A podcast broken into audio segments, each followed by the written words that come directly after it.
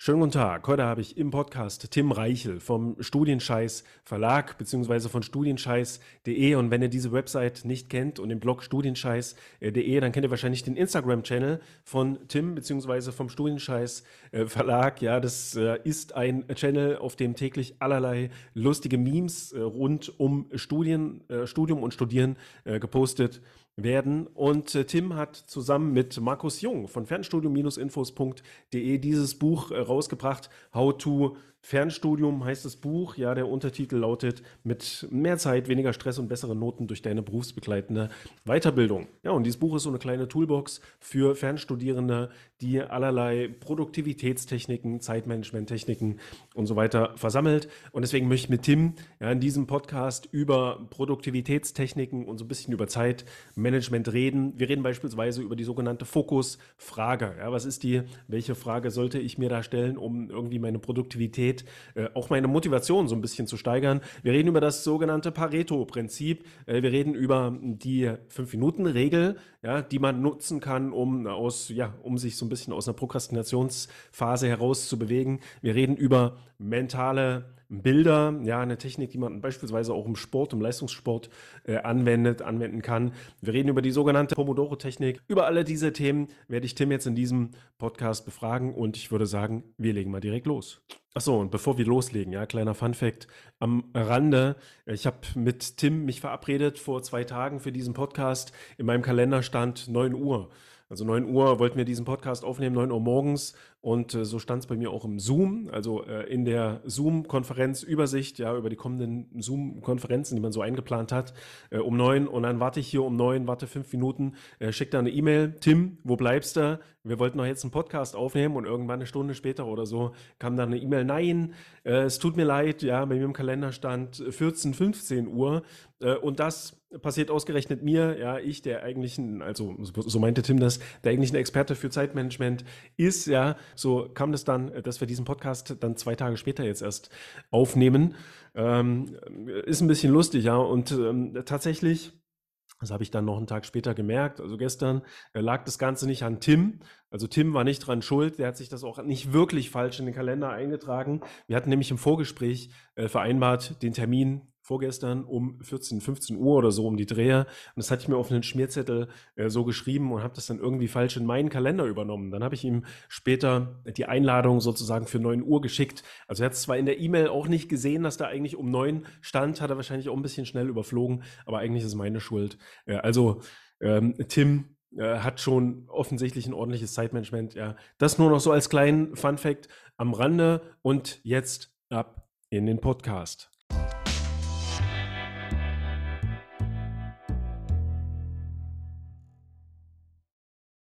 So, Tim, dann herzlich willkommen hier im Podcast äh, auf Fernstudie TV. Wir treffen uns ja anlässlich des Buches, das du zusammen mit Markus äh, geschrieben hast, How to Fernstudium. Äh, und ich habe mir so überlegt, ähm, wir picken einfach mal, oder ich habe selber ein paar Sachen rausgepickt, ähm, ein paar Tools, ähm, insbesondere ja, im Bereich Produktivität, über die wir jetzt mal so ein bisschen reden. Freue ich mich, äh, dass du jetzt als Experte hier im Podcast bist für Produktivität und äh, Zeitmanagement. Und ja, herzlich willkommen.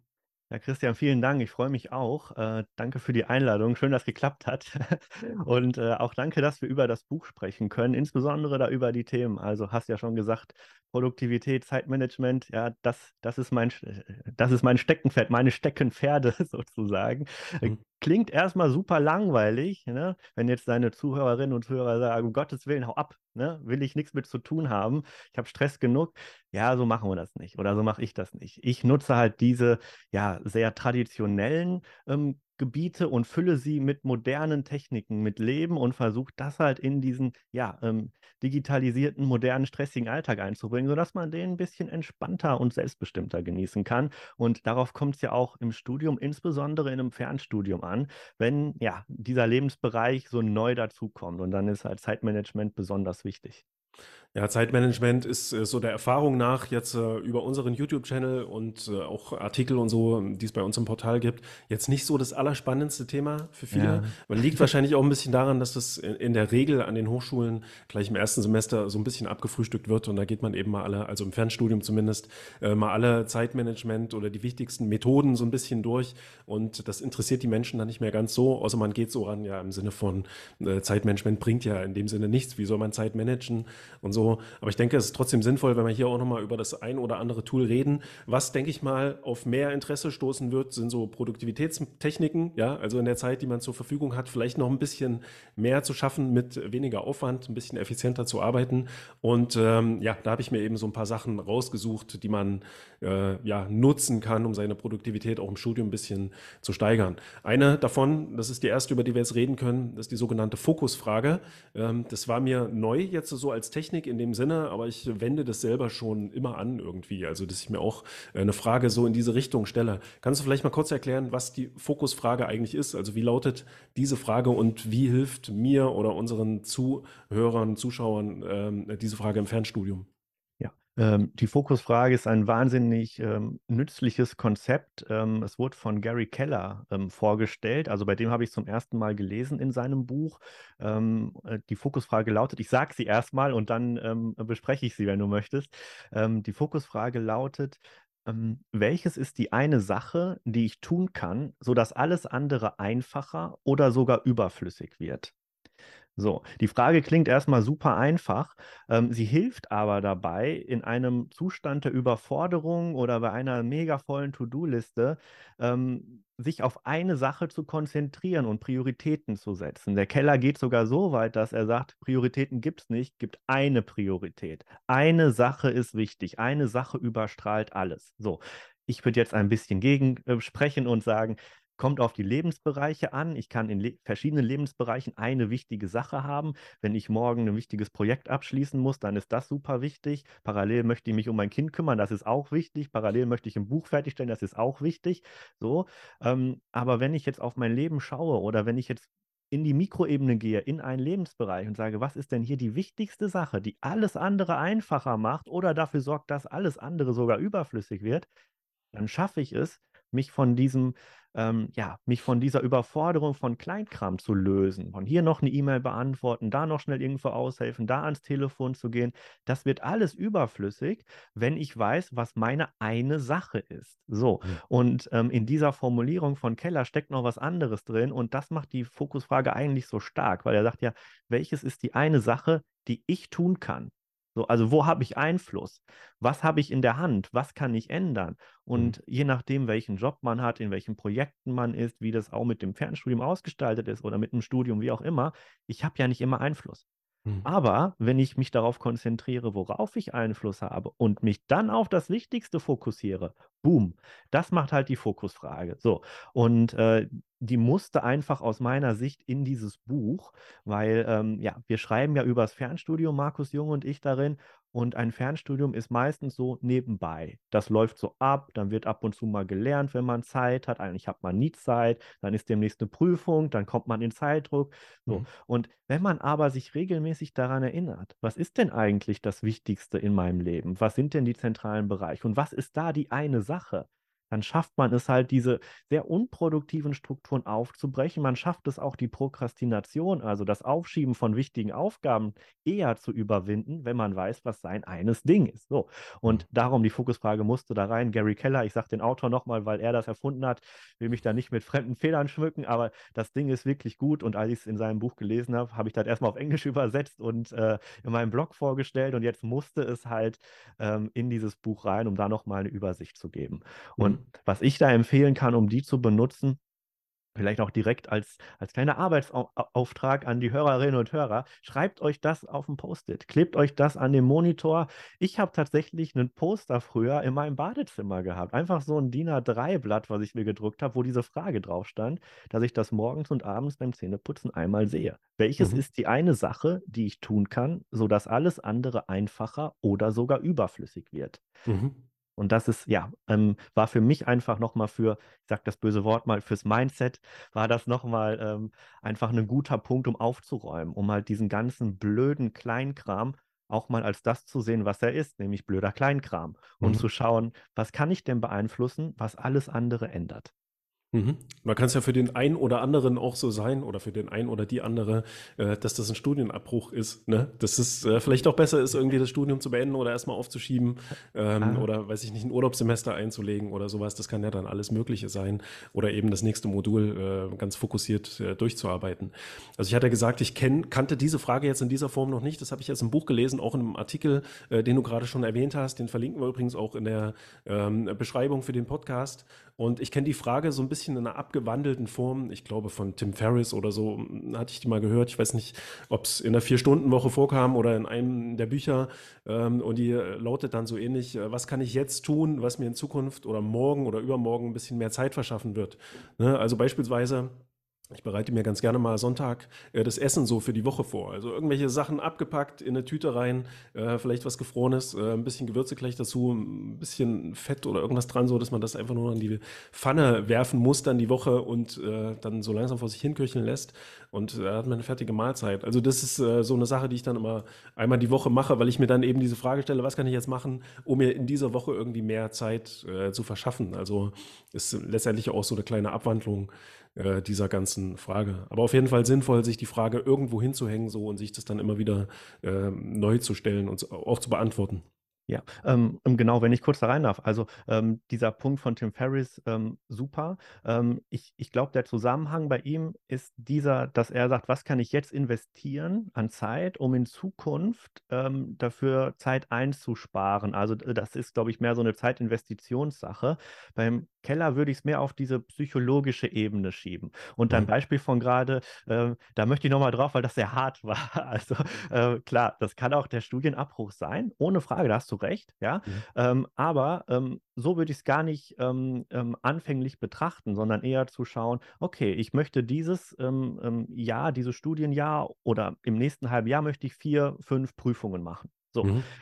welches ist denn die eine Sache, die ich in diesem Fach tun kann, damit alles andere einfacher oder überflüssig wird? Mhm. Welches ist die eine Sache, die ich für meine Prüfungsvorbereitung tun kann, damit alles andere einfacher oder überflüssig wird? Wenn ich so vorgehe und meine großen Ziele mit dieser Frage untersuche, finde ich die großen Dinge, die ich anpacken muss. Jetzt ist das Problem, auf die hat man meistens keinen Bock, weil die schwierig sind, die sind unangenehm, man muss sich irgendwo reinfuchsen, äh, man braucht mal drei, vier, fünf gute, ungestörte Stunden, in denen man was ein, äh, reindenken oder schreiben kann. Ich denke nur gerade an eine Studienarbeit, eine große Prüfungsvorbereitung. Uah, ja, das, das äh, was ich tun müsste, wäre diese Studienarbeit zu schreiben. Äh, Mhm. aber, aber wann denn, Freunde? Gut, aber indem ich mich täglich damit auseinandersetze und es langsam in mich reinsickert, dass das das große, wichtige Ding ist, ja, dann kann ich ja erst die Entscheidung treffen, wie du sie gerade skizziert hast. Ähm, habe ich da überhaupt noch grundsätzlich Bock drauf oder will ich es vielleicht sein lassen? Aber ähm, das ist die Stärke der Fokusfrage, dass du dich halt von dieser Mikroebene auf die Makroebene damit kämpfen kannst. Ne? Von der Vorlesung, von dem Fach hin zur Prüfung, hin zum ganzen Studium. Oder ich mache nochmal eine andere, ein anderes Beispiel, mache andere Lebensbereiche. Ne? Welches ist die eine Sache, die ich für meine Finanzen tun kann, sodass alles andere einfacher oder überflüssig wird? Welches Mhm. ist die eine Sache, die ich für meine Gesundheit, meine Beziehung, meine Freundschaft, was auch immer tun kann, sodass alles andere einfacher oder überflüssig wird? Wenn ich mich das jeden Tag frage, einmal, was kann ich für meine Beziehung tun, damit alles andere einfacher wird? Gut, da kann auch Scheidung rauskommen, ne? Da kann aber auch rauskommen, einfach mal nett sein, einfach mal kurz eine Nachricht, ey, wie geht's dir? Oder ähm, ja, halt, halt nicht den ganzen Kram stehen lassen, wie auch immer, nicht mal als Beispiel. Aber Mhm. ähm, das ist halt ähm, ein Konzept, was übers reine Zeitmanagement hinausgeht. Und deswegen ist das ein super Eingangsbeispiel von dir, weil genau das zeigt, wo wir hinwollen, Markus Jung und ich mit dem Buch, nämlich zu sagen, guck da nicht isoliert zeitmanagementmäßig drauf, wie die Unis dir das zeigen, Mhm. sondern begreif das als ganzheitliches Lebensmodell, integriere dein Studium ins Leben und du bist nur erfolgreich, wenn du alles andere auch erfolgreich irgendwie gemanagt kriegst. Mhm. So, und da wollen wir halt hin, um da eine gute Balance oder eine gute Integration hinzukriegen, je nachdem, welchen Ansatz man da wählt. Mhm. Und du hast gerade schon ein paar Beispiele genannt, wie man diese Frage sich stellen kann oder wie man sich die Frage ein bisschen umformulieren kann. Wer da mehr wissen möchte, der schaut einfach mal in das Buch rein und liest sich dann das äh, Kapitel zur Fokusfrage durch.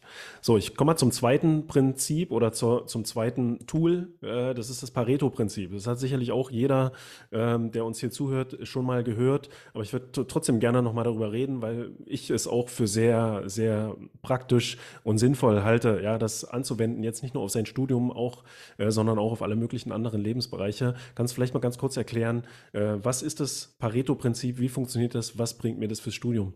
Ja, ähm, das Pareto-Prinzip ist ähm, im Ursprung her sehr theoretisch, ähm, aber es hat ah, fast in allen Lebensbereichen äh, gibt es da eine Anwendung und wenn man das einmal verstanden hat oder die Augen dafür offen hält, kann man viel, viel geschickter Prioritäten setzen. Also das ist die Motivation. Das Pareto-Prinzip sagt ungefähr, dass fünf, 50 sage ich schon, dass 20 Prozent deines Inputs für 80 Prozent des Outputs verantwortlich sind. So, das heißt, ähm, übertragen jetzt auf ein Studium zum Beispiel, ähm, 20 Prozent der Sachen, die du lernst, sind für 80 Prozent deines Erfolgs später in der Note äh, verantwortlich. Die restlichen 80 Prozent, die du lernst, die verpuffen quasi und sind nur für die verbleibenden 20 Prozent deines Erfolgs verantwortlich. So, das heißt, wenn man das jetzt einmal, das ist jetzt die Theorie, es ist ein bisschen trocken, aber wenn man das umbricht oder wenn man sich das genau anschaut, heißt es, ähm, dass wir Aufgaben haben, die unterschiedlichen Wert besitzen. Und jetzt steht da nicht neben, das ist eine wertvolle Aufgabe, das ist eine nicht so wertvolle Aufgabe, das müssen wir uns selbst überlegen. Wenn wir das aber wissen, dass die Aufgaben unterschiedlichen Wert haben, können wir uns das fragen. Wir können uns jedes Mal, bevor wir eine Aufgabe beginnen, fragen, hat diese Aufgabe einen überdurchschnittlichen Einfluss auf den späteren Erfolg? Im Prinzip wie die Fokusfrage nur runtergebrochen auf ein ja, empirisch nachgewiesenes Phänomen, nämlich das mhm. Pareto-Prinzip existiert. So, und äh, halt in allen möglichen ähm, ähm, Bereichen. Ich glaube, das grundsätzliche oder äh, bei der Entdeckung ging es darum, wie viele Früchte irgendwelche Bäume tragen. Dass 20 Prozent so. der Bäume für 80 Prozent der Ernte verantwortlich sind. Dann mhm. wurde das übertragen auf Volkswirtschaft, dass mhm. 20 Prozent ähm, der Bevölkerung 80 Prozent im Vermögen ähm, und des Vermögensbesitz, dass 20 Prozent der Kunden für 80 Prozent des Umsatzes ähm, ähm, mhm. verantwortlich sind und so weiter. Und so ist es auch beim Lernen. Deswegen hier in diesem Buch auch nochmal der Hinweis. Du kannst den ganzen Tag für dein Fernstudium, für dein Studium lernen, den ganzen Tag. So, das heißt aber nicht, dass das klug ist. Du kannst dir halt vorher überlegen, was lohnt sich denn zu lernen? So, welches sind denn die Aufgaben? Welches sind die Dinge, die später für 80 Prozent, die einen überproportionalen Anteil am Erfolg später haben? Das Pareto-Prinzip ist nämlich manchmal auch krasser ausgeprägt. Diese 20-80-Regel ist das Mindestmaß. Es mhm. geht aber auch 10 zu 90, 5 zu 95 oder 1 zu 99. Mhm. Dass wirklich ein Prozent der Aufgaben für 99 Prozent des Erfolgs verantwortlich sind. Und diese Aufgaben sind meistens die, auf die man keinen Bock hat. Die schiebt man auf, das sind die großen Brocken. Aber wenn ich mich jetzt den ganzen Tag mit Kleinkram beschäftige, wenn ich jetzt fünf Stunden investiere und am Ende aber nur zwei, drei Prozent zu meinem Output beigetragen habe, hätte ich auch eine Stunde ekelhafte Arbeit machen können und hätte 80 Prozent rausgeholt. Das ist im Prinzip dieser Gedanke, den man verinnerlichen muss. Es gibt, das Pareto-Prinzip gibt dir beim Prioritätensetzen einen unfairen Vorteil. Wenn du raffst, dass gewisse Aufgaben keinen Wert haben, obwohl mhm. sie einfach zu erledigen sind, obwohl sie da sind, obwohl sie alle machen, kannst du sagen, nee, mache ich nicht. Ich mache die, die mir was bringen. Und mhm. jetzt kommt wieder der Punkt, du musst selber entscheiden, welche das sind. So. Und nicht so, indem du dir aussuchst, denkst, ja, das ist die jetzt, ne? sondern muss wirklich kritisch drauf schauen, welche Aufgaben, die hier auf meiner Liste stehen, haben denn Einfluss auf das Ergebnis oder könnten den haben. Oder auch, habe ich die gar nicht auf dem Schirm, diese Aufgaben, die ich erledigen muss, weil das ist dann viel häufiger, dass man mal hinterfragt, was man eigentlich macht. Und das ist jetzt die Metaebene im Buch, wo wir hinwollen, ähm, dass nämlich die Leserinnen und Leser das sehen und denken, okay, wenn ich jetzt schaue, meine Uni gibt mir das so als Übungsaufgaben mit, ähm, jetzt habe ich hier auch mal eine alte Klausur gesehen, um Gottes Willen, da komme ich gar nicht hin. Ich muss noch was anderes machen. Zusammenfassung schreiben und auswendig lernen reicht nicht mehr. Was muss ich denn machen? Ich müsste anwenden, ich müsste eigene Beispiele. So geht es dann weiter, dass man selber aktiv wird, dass man sich selber fragt, was sind denn die wichtigen Dinge, die ich machen muss, um mich selber zum Erfolg zu managen? Mhm. So, und da wollen wir hin. Ursprung dafür ist das sehr theoretische, sehr alte Pareto-Prinzip. Tim Ferriss hat es auch in seinem Vier-Stunden-Woche-Buch, wo du es gerade Mhm. erwähnt hast. Kann Mhm. man es auch nochmal sehr anschaulich nachlesen. Ich glaube, er hat auch die Erstehungsgeschichte mit Wilfredo Pareto ganz nett äh, umschrieben. Mhm. Ähm, aber ja, wenn man, äh, man hat bestimmt auch schon mal dazu ein YouTube-Video gesehen oder so, jeder tritt das ja breit. Ich möchte die Theorie da sehr kurz halten und ähm, Markus Jung hat dann dazu die passenden Beispiele in dem Buch auch fürs Fernstudium gemacht. Genau. Mhm. Ja, ganz wichtig, dass man hier eben auch erstmal in die Analyse geht, ne? Der ganzen Dinge, die man so den Ja. ganzen Tag tut und sich das mal genauer anschaut. Das muss man ja nicht ständig machen, aber da einfach mal äh, auch in Bezug auf sein Studium äh, zu schauen, ne? Mal in die Skripte zu schauen, äh, mal zu gucken, was man da alles auswendig lernt. Lohnt sich zum Beispiel Karteikarten zu schreiben und solche Sachen, das da alles mal so ein bisschen äh, zu analysieren? Oder ist es nicht vielleicht in dem Sinne effizienter, wenn ich direkt aus dem Skript lerne ne? und mir die Zeit spare, um irgendwelche Karten zusammenzuschreiben und sowas? Also sich immer zu fragen halt, gehört diese Aktivität, die ich da jetzt gerade mache, ähm, zu den, eher zu den 20 Prozent, ja, oder eher zu den ähm, 80 Prozent und sich damit mal wirklich intensiv äh, auseinanderzusetzen. Das kann man natürlich auch in allen anderen Lebensbereichen, ja, aber hier geht es ja erstmal hauptsächlich um das äh, Studium, das Fernstudium, um da so effizient wie möglich äh, durchzukommen. Genau. Nutzt du das denn privat, Christian, oder jetzt auch im, im beruflichen? Nutzt du das Pareto-Prinzip ganz konkret? Mhm. Also ich habe auch das erste Mal bei Tim Ferriss davon gelesen, hatte dann auch so eine Phase, wo ich da alles irgendwie so ähm, mir genauer angeschaut und analysiert habe.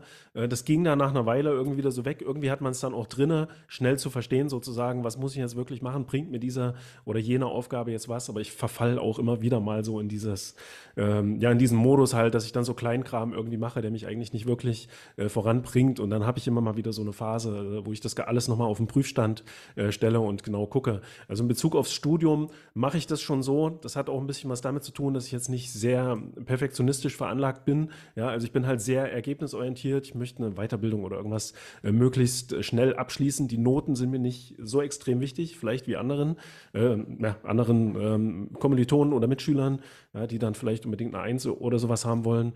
Und in dem Sinne wende ich das dann definitiv immer, immer an, ja. Aber das sollte man vielleicht auch wissen, dass sich das Ganze so ein kleines bisschen mit Perfektionismus äh, beißt. Ja, wer perfektes Ergebnis will, der muss dann wahrscheinlich auch die äh, 80 Prozent sozusagen mit absolvieren. Das ist ein äh, richtig, richtig guter Hinweis dazu noch von dir. Ähm, ich möchte das noch ganz kurz von zwei Seiten einmal anleuchten. Einmal, dass du sagst, ja, ähm, das hat mit Perfektionismus nichts zu tun, das stimmt. Es gibt auch Aufgaben, die kannst du nicht mit dem Pareto-Prinzip bewerten. Ja? Mhm. Wenn äh, der Herzchirurg meiner Mutter im schlimmsten Fall irgendwann mal sagt, ja, ich mache hier 80-20, sage ich, Freundchen, 100 Prozent. Ne? Ähm, viel zu wichtig. Oder wenn irgendeine Ingenieurin eine Brücke designt, es wäre nett, wenn die das zu 100 Prozent einmal durchrechnet, damit da nicht irgendwann was zusammenfällt. Ja. Ne? Auf der anderen Seite, wenn ich jetzt an zwanghaftem Perfektionismus leide, ne? ich äh, brauche fünf Stunden, um meinen Ordnerrücken zu beschriften, ähm, alle Post-its müssen bei mir im rechten Winkel irgendwo kleben und so weiter, ne? oder alle Unterlagen müssen perfekt mit dem Lineal unterstrichen und durchgearbeitet sein.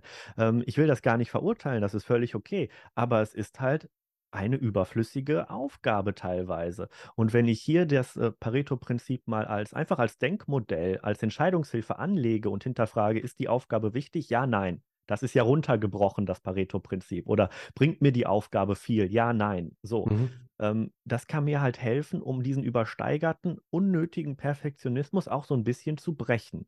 So, Mhm. aber auch da ist wieder so Balance angesagt. Ne? Also ähm, manchmal reichen 80 Prozent einfach nicht, weil man es selber nicht möchte oder weil es einfach nicht verhandelbar ist. Da müssen 100 Prozent oder ansatzweise 100 Prozent her, damit es ein richtig, richtig gutes Ergebnis ist.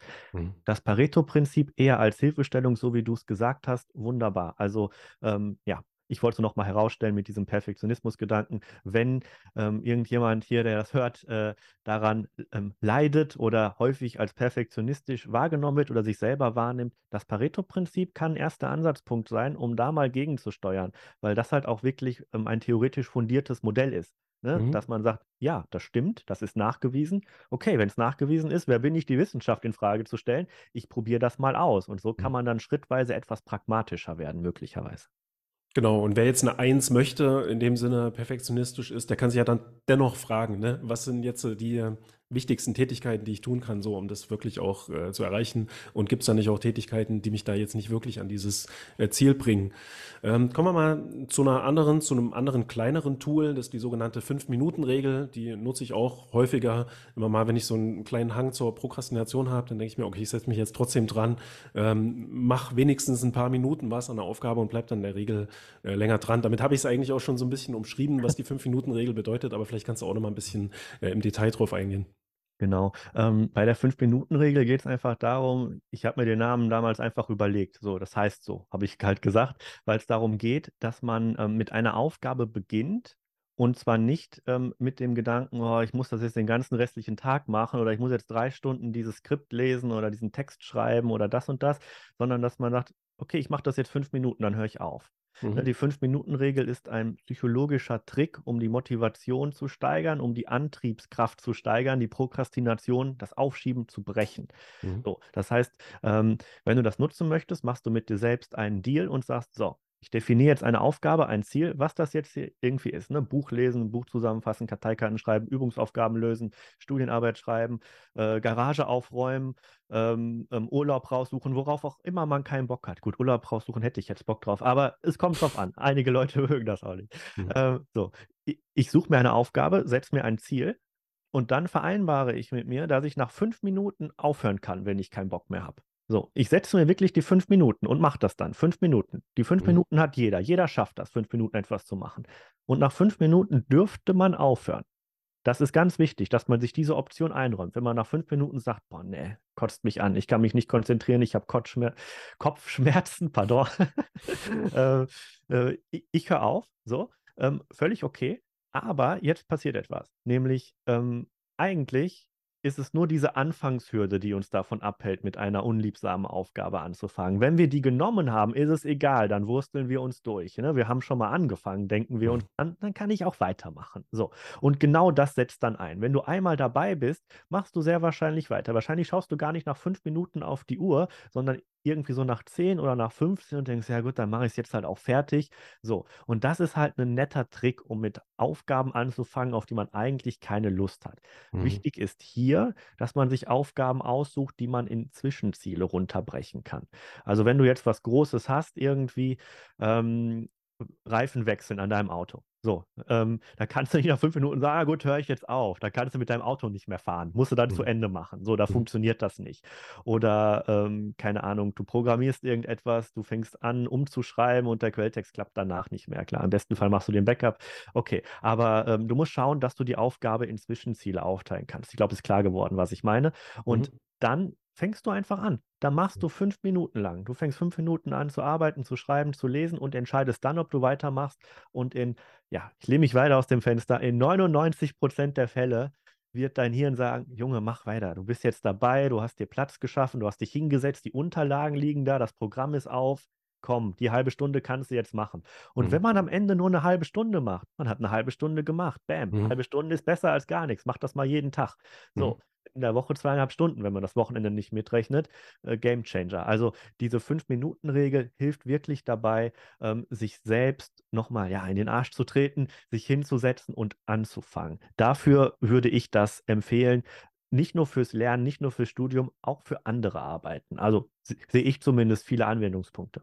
Ja, einer bei mir ist beispielsweise Buchhaltung, ja, so ein äh, typischer ah. Task, den man als Selbstständiger oder Unternehmer irgendwie immer wieder ähm, beginnen muss. Ich meine, macht dann die Steuerberatung letztendlich, aber irgendwie muss man es ja auch vorbereiten, äh, die ja. Belege irgendwie zusammensuchen äh, und verschicken. Und ja, das mache ich dann letztendlich auch so. Ich sage mir dann, mach das häufig auch, wenn ich so ein bisschen Leerlauf habe äh, und denke, okay, jetzt habe ich wichtige Aufgaben irgendwie geschafft. Äh, jetzt mache ich mal so ein bisschen Dulli-Aufgaben, wie ich es manchmal nenne. ne? Und da gehört das dann dazu. Und dann sage ich, okay, ich mache jetzt fünf Minuten lang wenigstens diese Buchhaltung, dann habe ich das vielleicht ähm, schon ein bisschen vorbereitet und kann dann am Monatsende, so wenn das dann ansteht, ähm, das alles noch ein bisschen schneller schaffen. Aber in der Regel fange ich dann an so und dann sitze ich da auch eine halbe Stunde dran, mache dann auch wirklich so den größten äh, Teil, ja, auch wenn ich es dann nicht machen müsste. Ja, da, da, hilft mir das. Ne? In Bezug aufs Studium dann natürlich auch, ja, ich lese jetzt einfach nur mal fünf Minuten in meinem Skript, ich schaue da jetzt mal rein äh, und gucke mal, wie lange ich mich da jetzt drauf konzentrieren kann und äh, da noch ein bisschen was von den Inhalten äh, mitnehmen kann. Das funktioniert dann auch eigentlich immer so, dass man dann da eine ganze Weile länger ähm, am, ja, im Stoff und im Thema bleibt.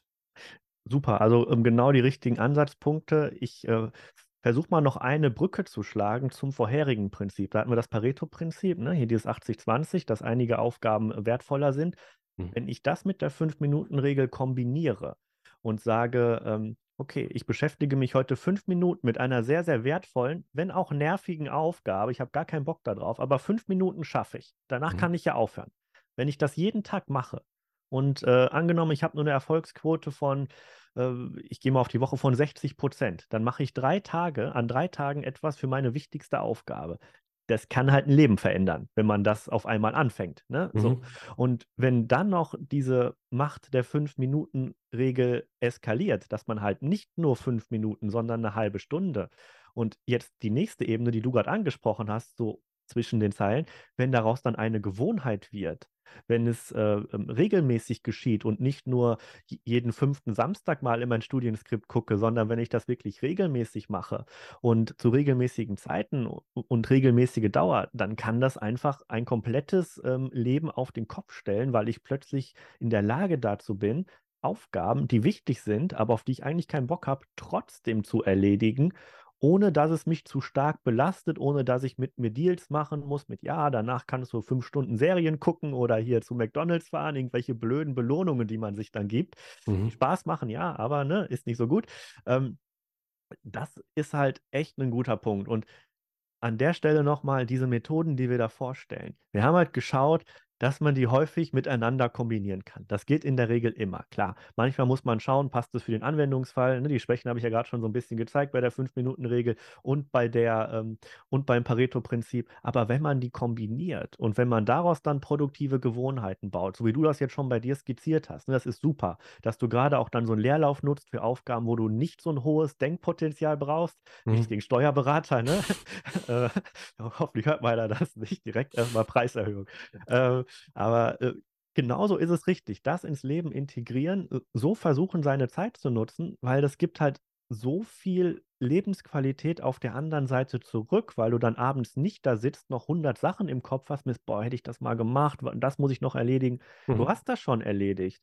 Und häufig entwickelt sich dadurch halt nochmal eine produktive Dynamik und du kannst danach noch mehr Sachen machen oder bist dann viel energetischer, wenn du dann mit der Arbeit durch bist und kannst deine Freizeit viel, viel besser und entspannter nutzen. Also mhm. ähm, so möchten wir das Zeitmanagement in dem Buch rüberbringen, dass man diese kleinen Tools, diese sind ja fast schon Hacks, dass man die miteinander miteinander halt verbindet und daraus mhm. ein ganzheitliches System baut, was Spaß macht. Mhm. Ich bleibe in der Regel auch ähm, so oder so länger als fünf Minuten an diesem, ja, an dem, an der Aufgabe, die ich mir dann suche, weil es mich alleine schon fünf Minuten kostet, diese Aufgabe vorzubereiten. Ne? Ja, also jetzt ja. zum Beispiel Buchhaltung, äh, irgendwelche Programme zu öffnen, E-Mails zu öffnen, die Belege äh, vielleicht schon so ein bisschen zusammenzusuchen, ähm, das Programm zu öffnen, mit dem ich irgendwelche Rechnungen schreibe und so. Da sind sowieso schon fünf Minuten um, ne, bevor ich dann äh, irgendwie angefangen habe. Also werde ich dann mindestens nochmal zehn Minuten dranhängen, wenn nicht sogar 20 äh, Minuten oder sogar 30 Minuten. Also aber trotzdem, ähm, ja, du hast ja auch schon richtig gesagt, man sollte das natürlich dann auch bei Aufgaben machen, wo man dann einen bestimmten Teil oder ein bestimmtes Teilziel äh, relativ in kürzerer Zeit äh, erreichen kann. So, ein anderes Tool, das kenne ich auch so ein bisschen aus dem Leistungssport, äh, das sind die mentalen Bilder. Und ich finde, das ist schon so ein kleines bisschen eigentlich ein Pro-Tool. Also kannst du uns vielleicht mal kurz darlegen, was sind mentale Bilder, was bringen die mir jetzt für mein Studium? Ja, ähm, genau. Also das ist tatsächlich etwas, wo man jetzt nicht direkt dran denkt, wenn man sagt, ähm, Zeitmanagement, Selbstorganisation. Das sind ja so die beiden Begriffe, die über ähm, ähm dem Buch stehen, als Kategorie, würde ich mal sagen. Mhm. Ähm, mentale Bilder ähm, tatsächlich aus dem Profisport auch zum Teil entlehnt. Es ist ein, eine ja, motivationspsychologische Herangehensweise an neue Herausforderungen, um es einmal akademisch zu sagen. dahinter steckt das Prinzip der Visualisierung. Richtung. Das heißt, ähm, wenn ich mir ein Ziel setze für mein Studium oder für einen anderen Arbeitsbereich, wie auch immer, dann ähm, kann das helfen, wenn ich mir vorher in meinem geistigen, vor meinem geistigen Auge, in meinem Kopf diese Zielerreichung vorstelle, ausmale. Ich stelle mir vor, wie ich fleißig am Schreibtisch sitze und lerne. Ich stelle mir vor, wie ich meine Studienarbeit einreiche. Ich stelle mir vor, wie ich die Noten checke, zum hundertsten Mal die Seite aktualisiere und plötzlich steht eine 1-0 neben meinem Namen. Mhm. Ich stelle mir vor, wie mir mein Vater auf die Schulter klopft und sagt, boah, Junge, gut gemacht. Ich stelle mir vor, wie ich das Zeugnis habe. Ich stelle mhm. mir vor, wie mein Arbeitskollege, den ich nicht leiden kann, vor Neid zerplatzt, wenn er hört, dass ich eine 1 geschrieben habe.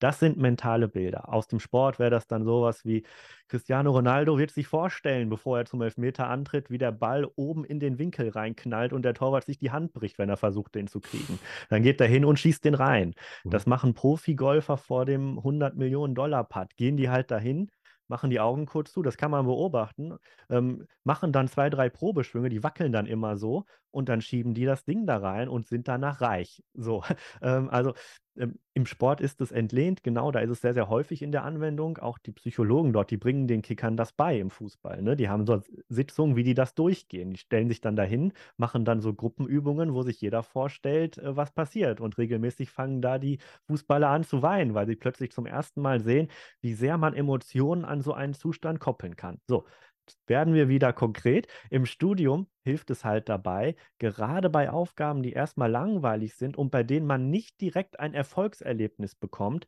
trotzdem positive Emotionen damit zu verknüpfen. Weil mhm. ähm, ich bin jetzt schon seit zehn Jahren Studienberater und ähm, ganz häufig erlebe ich es im Studium, dass Studenten wirklich talentiert sind, die sind fleißig, aber irgendwann bricht das. Und warum bricht das?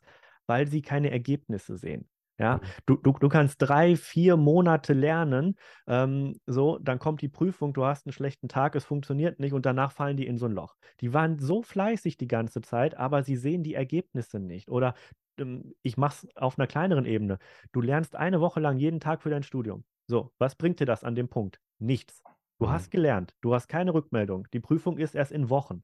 So, und um da motiviert zu bleiben, helfen halt diese mentalen Bilder. Du weißt innerlich, ja, das bringt mir was, ich mache das für mich, ich, ich werde damit erfolgreich sein, aber es gibt Phasen, in denen reicht das nicht. Es gibt mhm. Phasen, in denen brauchst du Unterstützung. Und die mentalen Bilder sind ein Tool, wie du dich selbst unterstützen kannst, wie du dir selbst diesen Wunschzustand nochmal vergegenwärtigst, holst und dann sagst, so Freundchen, und jetzt Vollgas. Dafür sind die da. Und darum mhm. beschreiben wir in dem Buch auch in der Anleitung, wie man sich die halt selber erzeugt, welche Schritte man da grob machen kann. Das ist, das ist ein emotionales Thema, deswegen erzähle ich es jetzt auch so, aber ähm, man kann es auch systematisch angehen. Was jetzt Erfolg und mentale Bilder für einen selbst bedeutet, das weißt du selbst ich, äh, du musst gleich mal erzählen, wie du das gemacht hast. Das interessiert mich. Aber äh, man kann sich dem auch systematisch nähern und dann findet das auch jeder, der das zum ersten Mal funktioniert. So, Christian, wie hast du das gemacht aus dem Sport? Erzähl mal.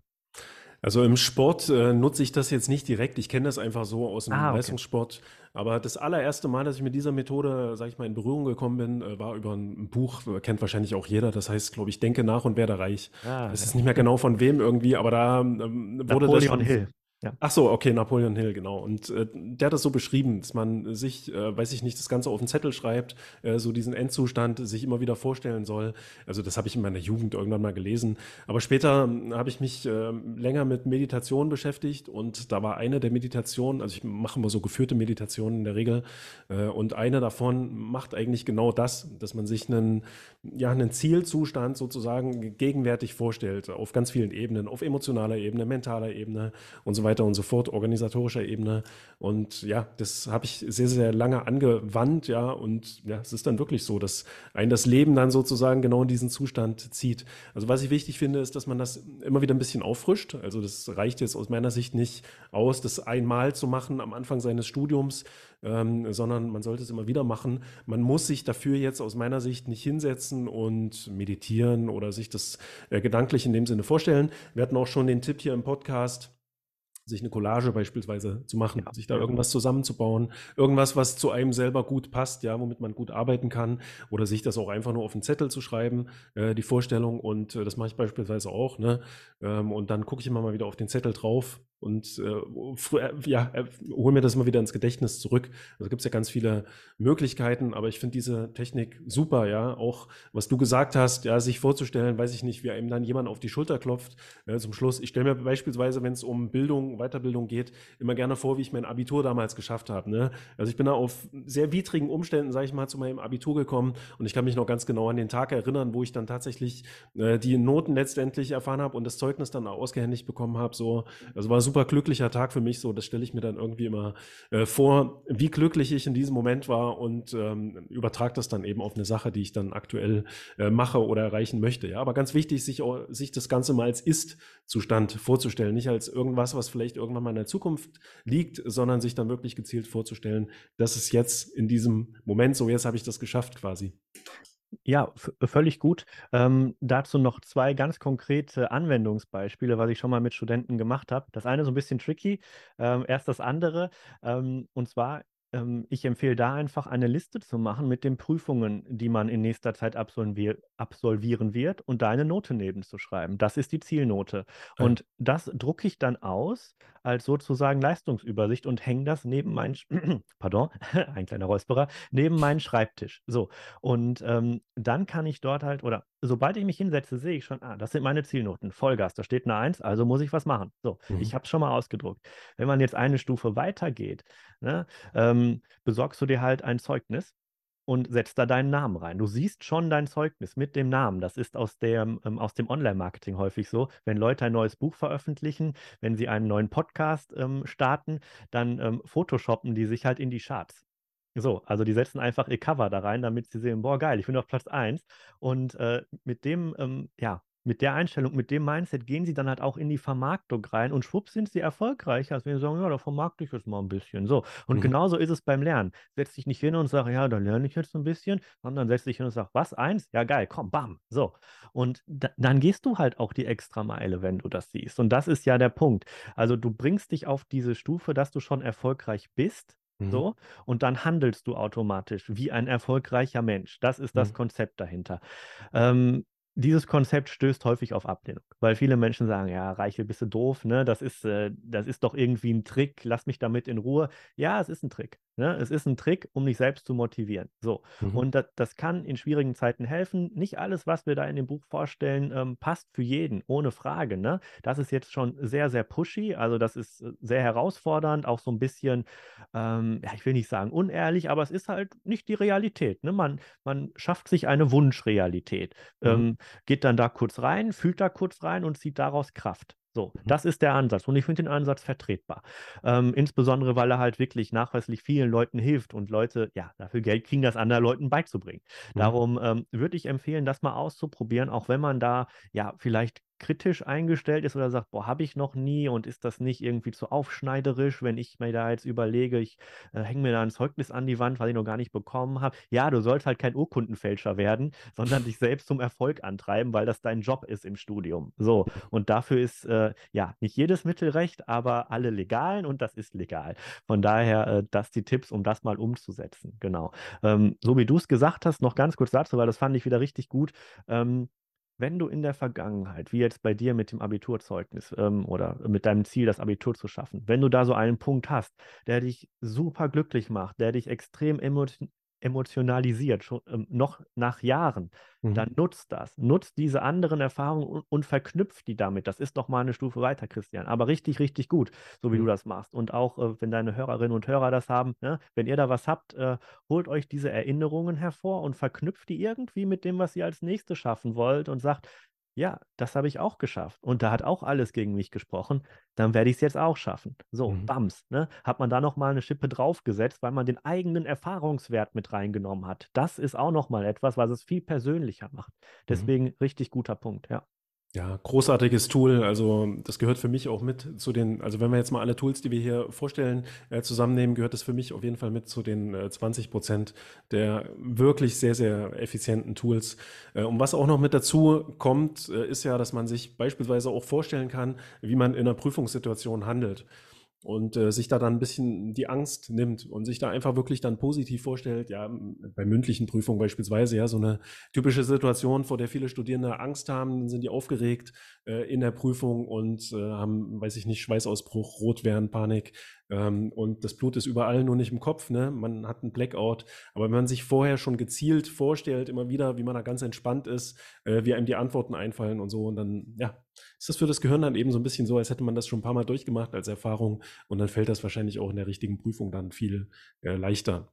Hm, Sehr gut. Ähm, direkt Tipp, weil ich vor kurzem dazu einen Short aufgenommen hatte. Tipp für Prüfungsangst bei mündlichen Prüfungen. Geht vorher äh, diese Prüfungssituation durch. Bringt euch da selber rein. Versucht die zu simulieren. Ne? Mhm. Jetzt nicht nur vor mündlichen, auch vor schriftlichen Prüfungen. Immer so einen Härtetest machen. Ja? Versucht mal eine Klausur unter ähm, Prüfungsbedingungen zu lösen. Ja, mhm. ohne Internet, ähm, also wenn es jetzt eine Online-Klausur ist, blödes Beispiel, aber ohne fremde Hilfe, auf Zeit, ohne Nachgucken, unter Beobachtung, ähm, einfach probieren. Oder wenn es eine mündliche Prüfung ist, die sind meistens schlimmer, was die Prüfungsangst angeht, aus meiner Erfahrung, äh, nicht aus meiner persönlichen, aus denen von den Studenten, wobei ich war auch nervöser in den mündlichen. Doch, doch, mhm. doch. Ähm, da hilft es einfach, ähm, zu schauen, ob man vorher in eine Art Prüfungsraum gehen kann, wo die Prüfung stattfindet ähm, und dort einfach mal ja, alte Prüfungsfragen durchzugehen, laut mit sich zu sprechen, vielleicht, mhm. wenn man einen Vortrag halten muss, diesen Vortrag vor Ort wirklich in dieser Prüfungsumgebung abzuhalten, einfach um sich selber daran zu gewöhnen. Dann muss man es sich in Anführungszeichen nicht nur vorstellen, sondern man kann es schon mal selber durchmachen. Und wenn man mhm. dann in diesem Raum ist, wenn es um die Wurst geht, wenn die Prüfungssituation da ist, dann denkt man sich zumindest unterbewusst, haben wir doch schon mal gemacht. Was ist los? Hat damals geklappt, klappt jetzt auch. Los geht's. So. Mhm. Und das ist halt so ein Punkt, du kannst so viel von dieser Prüfungsangst, äh, von dieser irrationalen Prüfungsangst loswerden, wenn du dich vorher schon an diese Situation gewöhnst. Und mhm. mit den mentalen Bildern, um jetzt den Bogen zu schlagen, machst du das mental. Aber wenn es irgendwie geht, mach es auch äh, physisch, haptisch. Ne? Schreib dir die Noten auf, druck dir das Zeugnis aus, geh in den Prüfungsraum. Ähm, einfach damit du dich daran gewöhnst, wie es wirklich ist im Positiven, aber auch, dass du siehst, das Negative ist gar nicht so negativ. Da komme ich schon durch, da schaffe ich schon irgendwie. Ich setze mich damit auseinander. Mhm. Deswegen, gutes Beispiel von dir, ähm, nur nochmal, wenn hier der ein oder andere sagt, ah, mündliche Prüfung, gar kein Bock, ähm, sich einfach schon vorher damit auseinandersetzen. Damit kann man die Prüfungsangst deutlich reduzieren. Sie geht nicht weg. Das wäre jetzt gelogen, wenn man da hingeht und sagt, danach ist alles äh, gut. Nee, man wird immer aufgeregt sein. Das ist jeder von uns. Wenn ich jetzt eine Prüfung hätte, wäre ich auch aufgeregt. Das gehört dazu. Ja? Wir brauchen auch das Adrenalin zum Teil, aber es kann auch schädlich sein, so wie du gerade gesagt hast. Und so kann man das so ein bisschen auffangen. Darum mentale Bilder, ich sehe das wie du. Ähm, gutes Tool, kann ich nur empfehlen, mal auszuprobieren. Und gerade wenn man häufig an Motivationsproblemen leidet oder super viel um die Ohren hat, nicht weiß, wo man gerade ist, mal kurz hinsetzen, zwei Minuten nehmen, Wunschzustand äh, visualisieren, überlegen, passt das zu meinen Zielen? Und dann geht's los. Mhm. Äh, das letzte Tool, äh, was ich mir jetzt noch rausgesucht hatte, ist auch super stark aus meiner Sicht. Also ich habe es auch öfter ausprobiert, ist aber auch sehr anstrengend äh, zu nutzen. Ist meine Erfahrung zumindest, ist nämlich die Pomodoro-Technik. Kannst du uns mal kurz erklären, was die Pomodoro-Technik genau ist? Genau, die Pomodoro-Technik ist eine ja, relativ junge Methode aus dem Zeitmanagement und ist gerade super gehypt. Ähm, also ich habe die jetzt schon so oft in irgendwelchen Videos gesehen, häufig falsch erklärt. Darum, ich gebe mal gerade eine, ähm, ähm, ja, eine theoretische Einführung und dann erkläre ich, wie man sie nutzen kann. Die Pomodoro-Technik beschreibt das Arbeiten in Etappen. In der Ursprungsvariante, die der Erfinder äh, Cirillo erfunden hat, äh, äh, empfohlen hat, arbeitet man 25 Minuten konzentriert an einer Aufgabe, dann macht man 5 Minuten Pause, dann wieder 25 Minuten, 5 Minuten Pause und so weiter. Das macht man viermal, dann macht man eine größere Pause und beginnt dann wieder von vorne. Also arbeiten in Etappen, 25 Minuten arbeiten, 5 Minuten Pause. Der Hintergrund ist, diese 25 Minuten ist ein Zeitfenster, in dem der Durchschnittsmensch sehr konzentriert und produktiv bleiben kann. Die Pause danach sorgt dafür, dass er diese Konzentrationsfähigkeit erneuert. Würde ich jetzt durcharbeiten, fällt meine Leistungskurve sehr, sehr stark ab. Überproportional fällt sie nach circa 30 mhm. Minuten ab. Und dann pendelt sie sich auf circa 10 Prozent der Ursprungsleistungsfähigkeit ein. Das heißt, wenn ich irgendwelche Mammut-Sessions am Schreibtisch mache, ist das nicht klug. Ja, meine Leistungsfähigkeit geht runter und ich werde ineffizient, unproduktiv.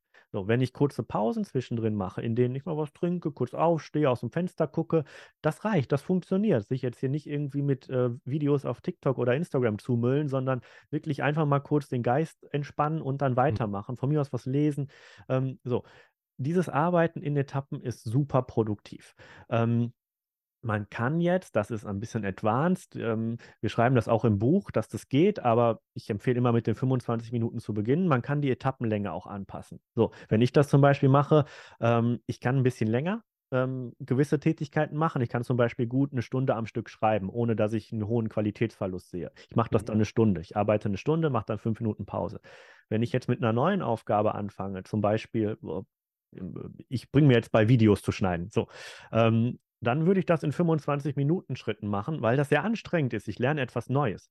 Mhm. So, das heißt, beim Lernen, wo ich wirklich viel Gehirnkapazität ähm, ja, brauche, würde ich eher zu kürzeren Etappen raten, aber nicht kürzer als 20 Minuten. Das, 25 ist schon ein guter Maßstab. So. Mhm.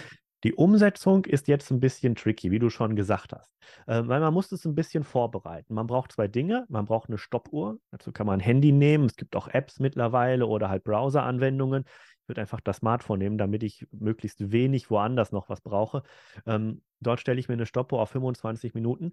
Vorher muss ich mir aber ein Ziel für diese Etappe festlegen. Das heißt, ich kann nicht einfach sagen, so, ich mache jetzt äh, 25 Minuten was und dann bin ich super produktiv. Nein, das funktioniert nicht. Ähm, es ist eine Hilfsmethode, die Pomodoro-Technik. Das heißt, ich muss mir vorher überlegen, welche Aufgabe mache ich in den 25 Minuten. Die muss nicht komplett fertig werden. Ne? Ich kann sagen, ich mache 25 Minuten, ähm, schreibe ich an meiner Studienarbeit. 25 Minuten fasse ich Kapitel 3 zusammen. 25 mhm. Minuten löse ich alte Prüfungsaufgaben. Ähm, so. Ähm, das Ziel setze ich mir, dann starte ich die Stoppuhr und dann mache ich das ohne Ablenkung.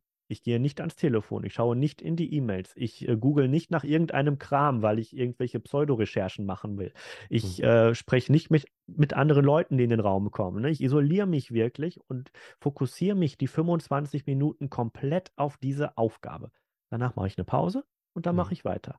Und hier ähm, empfehle ich, die ähm, aufeinanderfolgenden Intervalle ein bisschen zu wechseln.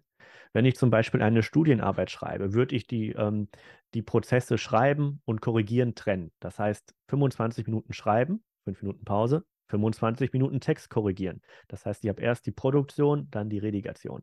Ähm, oder wenn ich was lerne oder wenn ich was zusammenfasse, 25 Minuten einfach runterschreiben, danach 25 Minuten Kontrolle und dann erst weiterschreiben. Dass ich halt nicht in einem durch, sondern halt wirklich diese Aufgaben klein hacke und sie dann Schritt für Schritt in Etappen löse. Das mhm. braucht etwas Vorbereitung, das ist mühsam, aber das ist super produktiv. Also man kann so einen kompletten Tag durchgehend produktiv bleiben auf einem sehr, sehr hohen durchschnittlichen Leistungsniveau. Ansonsten wird man abfallen. Es gibt eine Ausnahme, die will ich sagen, weil das kommt sehr, sehr häufig und die Leute haben recht, wenn sie das sagen. Ähm, was passiert, wenn ich in den Flow komme? Also in einen Zustand, in dem ich ohne Nachdenken, ohne Motivation einfach immer weitermachen kann, weil es gerade läuft. Mhm. Ähm, viele waren schon mal in einem Flow, meistens passiert das beim Gaming oder wenn ich mich gerade in eine Serie vertiefe oder wenn ich, äh, keine Ahnung, eine Aufgabe mache, wo ich durchweg kleine Erfolgserlebnisse habe. Ja, wenn ich äh, ich nehme ein Beispiel, eine Studienarbeit, wenn ich die äh, formatiere. Ich, ich bin fertig mit Schreiben und formatiere die jetzt und sehe, boah, sieht die Seite geil aus, wenn ich das jetzt geschrieben habe. Ich muss nichts mehr schreiben, ich muss nur das Format schön machen. So, mhm. dann habe ich halt ein kleines Erfolgserlebnis nach dem anderen und rutsche in diesen Flow-Zustand rein. Das Dümmste, was man dann machen kann, ist eine Pause zu machen nach fünf Minuten. Ich muss dann durchziehen. Ich muss diesen Zustand, den man nicht so häufig hat und der ziemlich produktiv ist, den mhm. muss ich behalten. So, das heißt, im Flow-Zustand auf jeden Fall weitermachen. Das sagt dir aber keiner in diesen ähm, Videos, die man überall sieht, ne? Sondern mhm. nein, du musst nach 25 Minuten aufhören.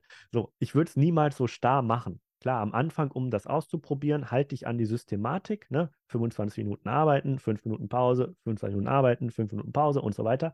Aber sobald du merkst, Board läuft, mach weiter. So. Mhm. Wenn du merkst, ah, jetzt geht es schon wieder so in die Richtung, ich bin müde und ne, das ist so ein persönliches Gefühl, was man da entwickeln muss.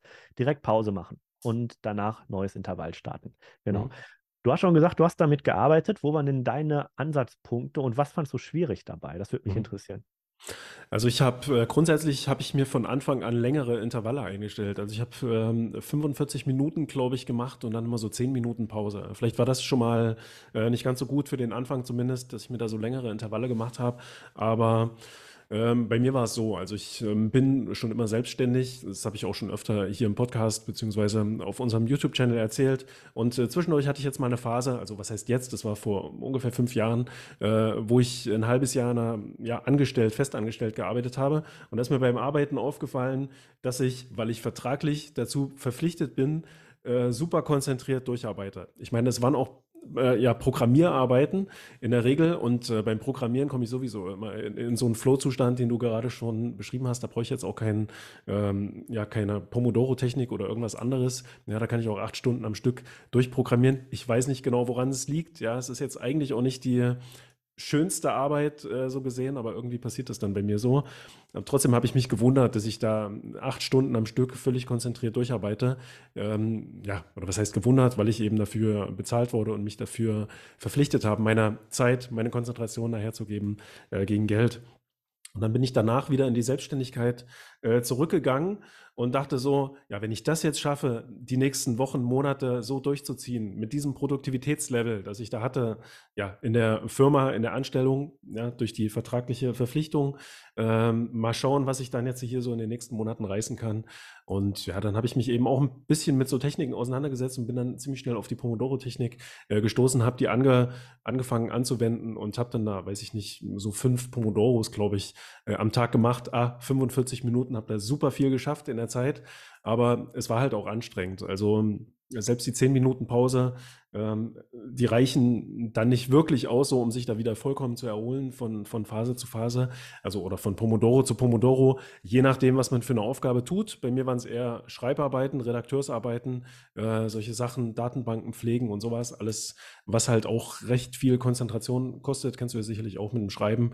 Ähm, ja, aber trotzdem sehr, sehr viel geschafft. Ne? Aber ich habe es dann irgendwann äh, aufgegeben und äh, nicht weiter verfolgt. Aber ich habe es trotzdem bestimmt zwei, drei Monate durchgezogen und habe dann innerhalb von ganz kurzer Zeit auch die Selbstständigkeit wieder so aufgebaut, dass ich da auch dann locker mehr Geld verdient habe, als ich das dann da in der Festanstellung äh, verdient hatte. Aber heute benutze ich das eigentlich gar nicht mehr wirklich, also ganz selten mal.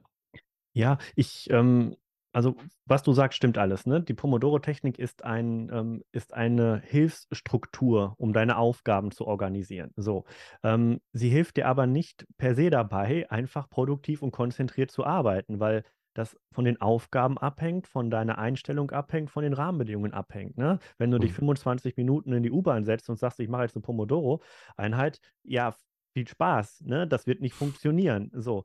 Ähm, und auch wenn du dann Aufgaben hast, die dich super massiv fordern oder halt sehr unterschiedlich sind, wenn du was schreiben willst, du musst einmal schreiben, das ist sehr handwerklich, dann ist es aber meistens auch kreativ, das heißt, du musst dir was überlegen, dann brauchst du Hilfsmittel, du musst was recherchieren, ah, wie schreibt man das, ich brauche eine Quelle, ähm, ist, ist das immer noch so, muss mich kurz informieren und mhm. so weiter. Das heißt, bei der Pomodoro-Technik kommt es aus meiner Sicht vielmehr darauf an, dass ich vorher schon, deswegen kommt die auch erst so spät im Buch, die haben wir ja nicht am Anfang, sondern am Ende, wenn wir die ganzen mentalen und die ganzen Vorbereitungs Tools schon haben.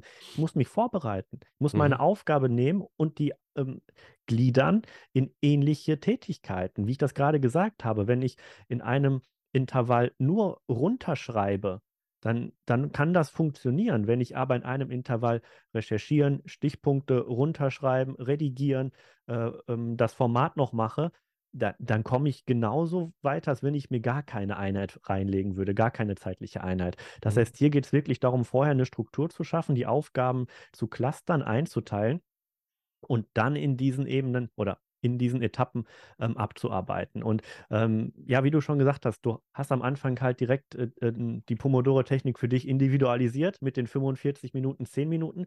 Mhm. Würde ich als Einstieg nicht empfehlen, ähm, sondern wirklich bei diesem 25er-Set zu bleiben, weil diese Zeit auch schnell vorbei ist. Dann kannst du schneller entscheiden, ist das heute gut oder ist das heute schlecht, weil es gibt mhm. auch Tage, an denen funktioniert das nicht, weil du dann keinen Bock auf Struktur hast. Ne? Alles in dir sträubt sich dagegen. Ja, dann hör auf, dich in so ein Konzept reinzupacken. Ne? So, mach was anderes aus dem Buch. Das das, das wäre dann halt die Empfehlung auch. Ähm, aber ich, ich zum Beispiel nutze das tatsächlich sehr, sehr häufig, wenn ich super viele To-Dos habe und überhaupt keinen Bock habe. Ne? Ich hatte heute Morgen, als ich aufstand, hatte ich irgendwie von gestern noch über 20 Punkte übrig, weil gestern chaotischer Tag war. So. Und ähm, ja, wie, wie nähert man sich dem? Geht man das einfach dann nacheinander durch oder sage ich, okay, ich habe jetzt noch ein paar Sachen, gleich das Interview mit Christian, was, wie machen wir es? Okay, pass auf, ich mache 25 Minuten jetzt, eine Einheit, ähm, da könnte ich diese fünf To-Dos von dieser Liste schaffen. Ich probiere das mal, okay, habe nur vier geschafft, kurze Pause, nochmal 25 Minuten, ah, jetzt habe ich fünf geschafft, geil, 18 schon mal von den 23 weg, jetzt kommt das Interview, gleich mache ich weiter. So, mhm. aber so kann ich halt ähm, große Zeitblöcke, die sonst ähm, irgendwie ungenutzt oder unproduktiv ähm, gebraucht werden, so kann ich die verbindlicher gestalten. Ich, ich kann sagen, diese Aufgaben löse ich darin. Ich muss das aber vorab organisieren. Ich habe das jetzt mhm. durch meine Liste. Ansonsten muss man sich halt eine Aufgabe nehmen, die ein bisschen vorstrukturieren und das packt man dann in dieses Pomodoro-Konzept. Dafür ist das gut. Aber mhm. es hat auch eklatante Schwächen, wenn man einfach nur diese Zeitaufteilung nimmt. So funktioniert das nicht. Also man muss sich schon ein bisschen Gedanken machen. Man muss ein bisschen aufbauen ähm, und vor allem sich vorher überlegen, was möchte ich in der Zeit machen und ist es gerade das Richtige für mich in diesem Zustand? Ne? Wenn du nach neun Stunden konzentrierter Arbeit äh, irgendwie noch einen unterhaltsamen Text schreiben möchtest, Wahrscheinlichkeit nicht so hoch, dass das funktioniert. N nicht, weil du das nicht kannst, das ist bei jedem so, ne? bei mir auch, bei jedem so. Mhm. Und äh, weil einfach die mentale Energie weg ist. Das heißt, auch dieses Konzept, wie alle anderen, das muss passen. Es muss in dein Leben reinpassen. Das, was ich die ganze Zeit schon sage. Man braucht ein, ein ganzheitliches Zeitmanagement-Konzept und diese vielen kleinen Tools muss man so anordnen, dass sie in die jetzige aktuelle Situation reinpassen und dich optimal unterstützen. Und mhm. dabei kann auch rauskommen, dass die Pomodoro-Technik immer schlecht für dich ist. Und dann nimmst du den nicht. Dann nimmst du was anderes. Wenn du sagst, Freunde, ich lass mich doch nicht in 25 Minuten Einheiten einteilen. Wer bin ich denn? Ne? Mhm. Ich mache das so lange, wie ich dafür brauche. Völlig okay. Ja, ähm, kann dann halt sein, dass deine Zeit so ein bisschen ausufert. Aber wenn das das Opfer ist dafür, dass du sonst ähm, sehr produktiv bist oder halt echt Top-Ergebnisse erzielst, dann passt das. Warum solltest du das ändern? Also, das ist halt so der Punkt, wo ich nochmal gerade drauf rumreiten möchte, dass es nicht die Technik gibt, die für jeden oder für jede passt, sondern mhm dieses Buch, was wir da haben, oder auch grundsätzlich Zeitmanagement, ich verstehe es immer als Ansammlung von Werkzeugen. Das Buch ist ein Werkzeugkoffer. So, mhm. wir stellen die alle vor, wir nehmen die raus, zeigen dir die, das, das Werkzeug so und so, das funktioniert so und so, guck mal, so, hier ist eine Aufgabe, probier mal. Mhm. Klappt, oh geil, merkt ihr das? Klappt nicht? Ja, nimm anderes. Was ist mit dem? Guck mal, ist auch schon. Das funktioniert anders, nämlich so und so. So gehen wir in dem Buch vor. Und genau so sollte man auch vorgehen, wenn man versucht, ein bisschen was an seinem Leben neu zu managen, die Produktivität zu erhöhen immer mit Weitblick darauf, passt das fürs ganze Leben und immer passt das Werkzeug hier für mich. Ähm, natürlich auch kritisch, ne? Ähm, wie jetzt bei dir, du hast das ja sehr selbstkritisch gesagt, ja, vielleicht habe ich es falsch angewendet. Ja, kann sein, ne? so wie du es gesagt hast, du hast es auf jeden Fall anders angewendet, als es in der Theorie vorkommt. Das heißt nicht, mhm. dass es falsch sein muss. Das kann mhm. genau das Richtige für dich sein, aber die Struktur passt dir einfach nicht. So, kann sein. Musst du herausfinden, aber da unterstützen wir bei das herauszufinden, mit diesen Übungsaufgaben, mit den Anleitungen und so weiter. Aber du machst das, glaube ich, genau richtig. Ich, ich glaube, noch das, was du gerade sagtest mit dem Programmieren, das höre ich so häufig. Deswegen will ich ja nochmal kurz darauf hin, dass ähm, Programmierer sagen, boah, das kann ich stundenlang machen.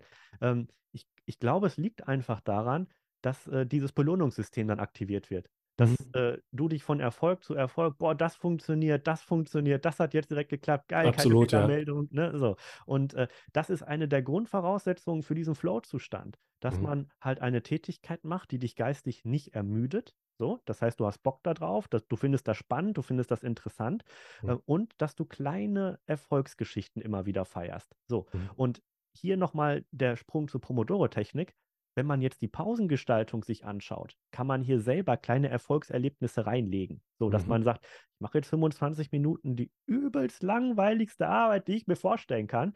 Aber dann habe ich fünf Minuten Instagram oder dann habe ich fünf Minuten das oder dann trinke ich fünf mhm. Minuten Tee oder gehe auf den Balkon.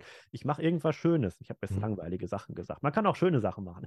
Aber äh, dass man sich selber sozusagen diese Erfolgserlebnisse ähm, auf den Weg legt und sagt, ja, den Weg gehe ich dann halt bis dahin. Aber dann kommt wieder eins und wieder mhm. eins und wieder eins. Und wenn du es dann jetzt zum Beispiel da bei deinem Programmieren, jetzt habe ich ein bisschen abschätzig gesagt, so war es gar nicht gemeint, wenn du das beim Programmieren so hast, wunderbar, ja. Also großes Glück, so etwas zu finden. Sehr, sehr schön. Mhm. Also ganz wichtig bei dieser Pomodoro-Technik, ja, äh, A, sich das Ziel zu setzen, was du gesagt hast, ja. äh, und sich vorher zu überlegen, was will ich jetzt machen, was will ich schaffen oder wenigstens äh, anfangen und so weit wie möglich schaffen. Und äh, ganz wichtig auch alle Ablenkungen abzuschalten, ne? Ja. Und ja. Äh, eben nicht dann Instagram zu checken oder WhatsApp oder was auch immer, sondern da wirklich dann ganz konzentriert zu arbeiten. Und das Interessante ist auch, dass diese 25 oder bei mir waren es dann 45 Minuten, die gehen dann auch super schnell rum. Ne? Also das denkt man dann gar nicht. Und ähm, ja, noch eine wichtige Sache, die ich damit auch gelernt habe, jetzt mal abgesehen davon, dass ich da wirklich sehr, sehr produktiv war ähm, oder äh, gefühlt noch produktiver, äh, als ich es vielleicht jetzt bin, äh, wo ich das nicht mehr nutze, ähm, ist einfach zu lernen, wie lange kann ich mich konzentrieren oder wie funktioniert meine Konzentration überhaupt. Und was ich auch gelernt und gesehen habe, ist, dass meine Konzentration gar nicht so gut ist in dem äh, Sinne, weil das flacht dann irgendwie so nach 10, 15 Minuten schon wieder so ein bisschen ab und ich habe schon wieder den Drang, dann irgendwas zu checken, Facebook, WhatsApp äh, oder was auch immer oder irgendwo anders hin zu, ja, hin zu googeln äh, und sich dann zu zwingen, sozusagen dann dabei zu bleiben äh, bei der Aufgabe, das habe ich äh, auf jeden Fall gelernt ähm, ja, über die Pomodoro-Technik. Und das denke ich mal äh, mein Tipp auch für jeden am Anfang des Studiums einfach mal auszuprobieren, wo stehe ich eigentlich mit meiner Konzentrationsfähigkeit, da kann man diese Technik eigentlich ganz gut nutzen. Also ich werde die jetzt auf jeden Fall mal wieder ein bisschen mehr integrieren mit kürzeren Intervallen damit mal wieder ein bisschen rumprobieren und ja, mal gucken, ob ich dann ein bisschen mehr von meinen Aufgaben schaffe. Also ich würde mich jetzt nicht als unproduktiv bezeichnen, aber ich habe häufiger dann doch schon so den Hang, äh, irgendwie wieder abzuschweifen und irgendwas zu checken. Gerade wenn dann irgendwie vor einer Aufgabe oder während einer Aufgabe so eine kleinere Schwierigkeit kommt, wenn man einen Text schreibt beispielsweise, kennst du sicherlich auch, dann ja. müsste ich jetzt wieder irgendwas recherchieren, ne, weil ich das nicht im Kopf habe und äh, dann ja, habe ich persönlich immer wieder den Hang, okay, dann mache ich jetzt vielleicht mal was komplett anderes. Bin ich sowieso bei Google gerade, um irgendwas zu recherchieren und ja, dann landet man wieder komplett irgendwo anders so und bricht die Aufgabe dann wieder kurz äh, ab. Ja, ähm, völlig gut. Ähm, wenn du darauf nochmal den Fokus legst, wirklich genau dieses Trennen, dieses Clustern von den einzelnen Arbeitsschritten, ich glaube, damit holt man viel raus und das, ohne das funktioniert die Pomodoro-Technik auch nicht. Das ist dann schon wieder fortgeschritten, wenn man da Recherche, Recherche, schwieriges Wort, Schreiben und äh, mhm. Redigieren zusammenpackt, würde ich immer vom abraten, gerade beim Schreiben. Ähm, noch eine Empfehlung direkt an der Stelle, was ich dann äh, nutze, ist eine sogenannte Sidelist, also eine Liste, die neben deiner To-Do-Liste steht, wo du dann einfach passend zur Aufgabe oder ähm, störende Gedanken einfach draufschreibst. Angenommen, du fängst gerade an, den Text zu machen, irgendwas erinnert dich, dass du ein Geburtstagsgeschenk äh, für deinen Bruder kaufen musst übernächste Woche, dann schreib das auf die Liste. Geh jetzt nicht in deinen Kalender oder mach dein Handy auf, sondern schreib dort einfach kurze Notiz, zack drauf. So, und in deiner Pausenzeit holst du dir dann diese störenden Gedanken und verarbeitest die, trägst die in den Kalender ein oder machst das am Ende des Tages, keine Ahnung, wann du es machst, aber du ähm, nimmst es sofort und schreibst es auf. Du behältst dich im Hinterkopf, ah, ich muss jetzt das Wort gleich noch äh, nachrecherchieren, sondern mhm. du schreibst es auf. Du packst alles aus deinem Gehirn raus, was geht aufs Papier. Das mhm. ist so wichtig beim konzentrierten Arbeiten. Und ähm, weil du es gerade noch gesagt hast, ähm, die Konzentrationsfähigkeit, es ist ganz normal, dass die abnimmt. Also ähm, es, es gibt da Studien zu, es ist immer individuell, hängt von jedem Menschen ab, klar, aber diese Durchschnittskurve, ne, die fängt in Minute 0 bei 100 Prozent an, offiziell, so, und nach fünf Minuten bist du schon bei 90 Prozent. So, mhm. also es ist ganz normal, dass du ähm, mit der Zeit abnimmst. Es gibt halt so ein, ähm, so ein Konzentrationsplateau. Und das ist zwischen 20 und 30 Minuten. Da sind wir so ungefähr bei 70, 60 Prozent Konzentrationsfähigkeit so mhm. angelangt. Das heißt, wir haben fast die Hälfte oder ein gutes Drittel verloren, sagen wir es mal so. Wenn wir dann eine Pause machen, gehen wir wieder zurück auf nahezu 100. Und das ist der Trick bei der Pomodoro-Technik. Es ist jetzt die Theorie dahinter. Ich hoffe, ich langweile keinen. Aber wenn wir halt in diesen Etappen arbeiten, ähm, schaffen wir es, unsere ähm, ähm, ähm in einer kurzen Etappe auf einem relativ hohen Konzentrationsbereich zu arbeiten, dann erfrischen wir uns und gehen zurück auf den Ursprungswert. Und das ist eigentlich ein schöner Trick. Der ist mhm. wieder ausgehebelt beim Flow-Zustand, weil dann pendeln wir uns irgendwo bei 80, 90 Prozent ein, weil es halt uns überhaupt nicht geistig ähm, ermüdet, weil uns der Erfolg pusht. Wir haben Dopamin und so weiter.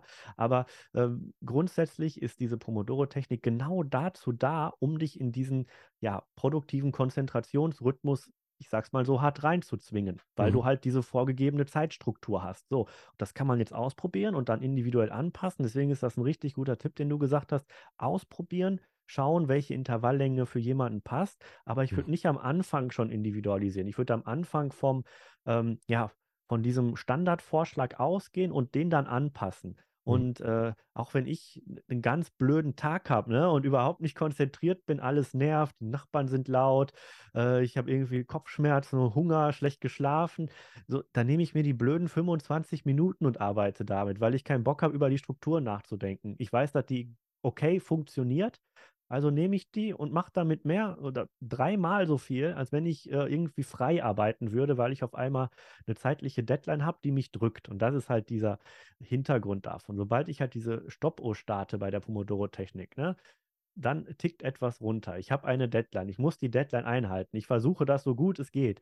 Mhm. Das hilft halt auch. So, darum äh, wunderbar, wie du es erzählt hast. Genauso würde ich es probieren und auch jedem empfehlen, das mal auszutesten, wie es mhm. funktioniert. Mhm. Gerade wenn ich große Freiräume oder ähm, große Zeitfenster am Tag habe, die ich produktiv füllen möchte. So ab einer Stunde lohnt sich das schon. Wenn ich eine Stunde Zeit habe, zwei Pomodoro-Einheiten und go. Wenn ich einen ganzen Nachmittag habe, auf jeden Fall die Zeit strukturieren. Nicht einfach sagen, ja, ich mache mal, mal gucken, wo es mich hinführt.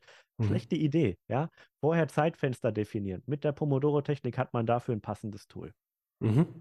Und äh, alle möglichen anderen Tools äh, finden unsere Zuhörer und Zuschauer auch noch äh, im Buch. Ja, wir haben jetzt ein paar vorgestellt. Ich habe, wie gesagt, ein paar jetzt nicht wahllos rausgepickt, sondern ja, die, zu denen ich auch vielleicht ein bisschen Erfahrung habe. Also hier zeige ich nochmal das Inhaltsverzeichnis für diejenigen, die uns auf äh, YouTube zuschauen. Und wir verlinken das natürlich auch in der Beschreibung äh, von diesem Video, wo man das Buch äh, kaufen kann und äh, ja, sich dann mit den anderen Tools noch beschäftigen kann.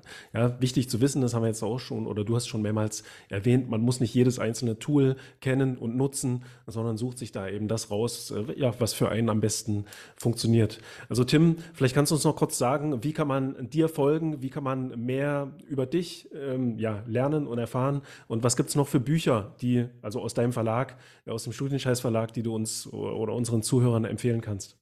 Ja, vielen Dank für die Chance. Also ähm, genau, äh, folgen gerne äh, überall. Ich bin sehr umtriebig, äh, je nachdem, äh, welche Netzwerke ihr mögt. Ähm, ich habe auch einen Podcast, kann man abonnieren. Da werden meine Blogartikel äh, vertont, äh, kann man sich die anhören. Ansonsten meine Website Studienscheiß, genau, Instagram, LinkedIn. ich habe sogar noch einen Facebook-Account, glaube ich. neuerdings machen wir auch TikTok äh, wo ich halt so in ein Minuten Videos äh, Tipps gebe zum produktiven Studieren. Das ist gerade so der letzte Schrei. Das haben wir aber auch auf Instagram und auf YouTube. Also da findet ihr mich überall. Würde mich freuen. Ähm, auch auf eine Vernetzung auf LinkedIn natürlich. An sowas äh, habe ich immer Spaß, da mein Netzwerk aufzubauen. Ähm, andere Bücher. Ähm, How to Fernstudium äh, war mein äh, 20. Buch. Ich habe ein paar geschrieben ähm, zum Thema Studium. Ähm, die meisten äh, tatsächlich bisher für ein Präsenzstudium gemünzt, weil ich auch aus dieser Ecke komme. Für How-to-Fernstudium habe ich mich mit Markus Jung zusammengetan. Ist, ist für mich der Fernstudium-Papst so in diesem Bereich, weil er schon so lange dabei ist und alles kennt. Ähm, mit dem habe ich äh, dann meine Techniken, die ich äh, normalerweise empfehle, fürs Fernstudium adaptiert. Wir haben den ähm, Bewertungsrahmen da auch neu überlegt. Was kann man nehmen, was nicht, was passt, wenn man nebenbei viele Verpflichtungen hat. Ansonsten für die äh, Präsenzstudis, ähm, was äh, seit Jahren gut läuft, ist der Bachelor of Time, mein erstes Buch, Zeitmanagement im Studium. Ähm, große Beliebtheit hat immer noch das äh, Arschtrittbuch Selbstmotivation im Studium, ähm, wo ich halt 66 Selbstmotivations-Hacks empfehle. Mentale Bilder sind auch dabei. Ähm, mhm. Genau, aber halt noch viel mehr, wie man sich selber motivieren kann, mit dem Lernen anzufangen, weil darauf kommt es einfach an, dass man selber Verantwortung für sich übernimmt, egal was man macht im Leben.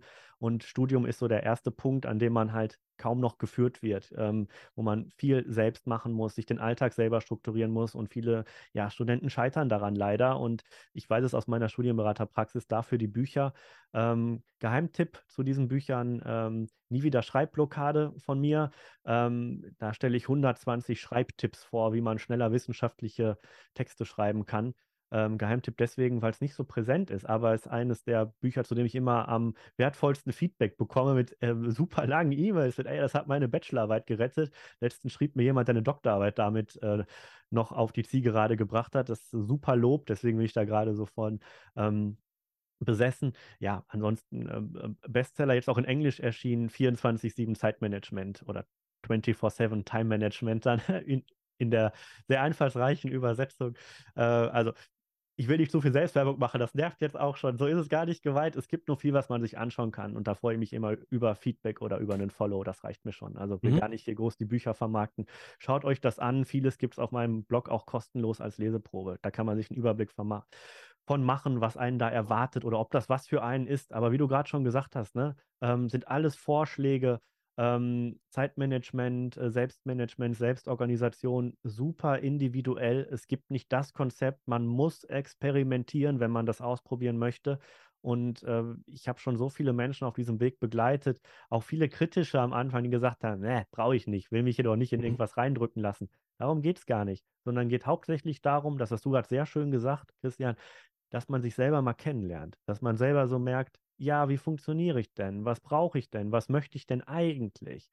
Weil häufig ist man in irgendwelchen Mustern gefangen, ähm, jetzt nicht nur als Selbstständiger, auch wenn man angestellt ist, wenn man studiert, wenn man vielleicht ähm, ein gewisses Umfeld hat, was auch sehr engstirnig ist, will dir keinem zu nahe treten, aber häufig ist es ja so, dass man durch das Umfeld sehr geprägt wird. Mhm. Ähm, wenn man da anfängt, egal wie alt man ist, sich mal zu hinterfragen, kann ich da was ändern? Ist das eigentlich das, was ich machen möchte oder kann ich meine Zeit, das Kostbarste, was ich habe, vielleicht besser, effizienter und glücklicher nutzen? Ja, Ne? Vielleicht lohnt es sich auch, ähm, diese ekelhaften Produktivitätstechniken, die einen wirklich zum Erfolg pushen, die eine Stunde am Tag zu machen, um dann am Abend drei Stunden mehr Freizeit zu haben. Das kann Mhm. sein, dass sich das lohnt und der Deal lohnend ist für ein glückliches Leben. Aber das muss ich mich halt erstmal fragen. Das muss jeder selber machen. Da kann ich nur an der Seitenlinie stehen, mit dem Buch wedeln und sagen, probier Methode 43. Ja, aber ausprobieren müssen die Leserinnen und Leser es selbst. Dafür die Bücher immer einen extrem hohen Praxisbezug, viele Beispiele, viele Aufgaben. Und Mhm. äh, genau, jetzt in How to Fernstudium habe ich das halt mit Markus Jung zusammen gemacht, damit ich nochmal den Praktiker da aus dieser Branche kriege. Und Mhm. deswegen bin ich auch froh, dass wir hier heute darüber sprechen konnten. Mhm. Letzter Tipp oder Hinweis, äh, das Buch How to Fernstudium, das wird es auch bald vertont geben. Hast du mir jetzt am Anfang vom Podcast äh, beziehungsweise im Vorgespräch nochmal kurz erzählt. Also wir verlinken das natürlich alles in der Beschreibung, in den Shownotes, äh, sowohl die Bücher als auch deine Social-Media-Auftritte oder eure. Ja, also vielen Dank ähm, für das interessante Gespräch, für die Teilnehmer. Ich werde definitiv in nächster Zeit nochmal ein bisschen mit der Pomodoro-Technik experimentieren. Mal schauen, wie sich das auf meine Produktivität auswirkt, auch in Bezug auf das, auf das Studium. Ich mache auch gerade wieder eine Weiterbildung und habe da jetzt auch viel zu lernen, zu üben. Also ich meine, ich mache so eine Yoga-Weiterbildung, da gibt es Übungen, die kann ich jetzt nicht mit Pomodoro machen, weil ich auf der Matte stehen muss ne? und da, weiß ich nicht, eine Stunde äh, irgendwelches, ja, so ein Programm irgendwie durchziehen muss. Aber die Theorie, die ich da lerne, so, die versuche ich dann mal jetzt mit der Pomodoro-Technik ähm, zu lernen und damit einfach noch mal ein bisschen rumzupro äh, ähm, nicht programmieren, äh, sondern rumzuprobieren. Also vielen Dank für die ganzen Tipps und Hacks und Tricks, auch für das Buch und ja, bis zum nächsten Mal, Tim. Ja, vielen Dank, hat mich sehr gefreut. Und ja, für dich alles Gute und viel Erfolg und natürlich auch für deine Zuhörerinnen und Zuhörer. Ich wünsche euch alles Gute, viel Erfolg beim Studieren. Macht das Beste draus. Das wird schon. Ja, tschüss.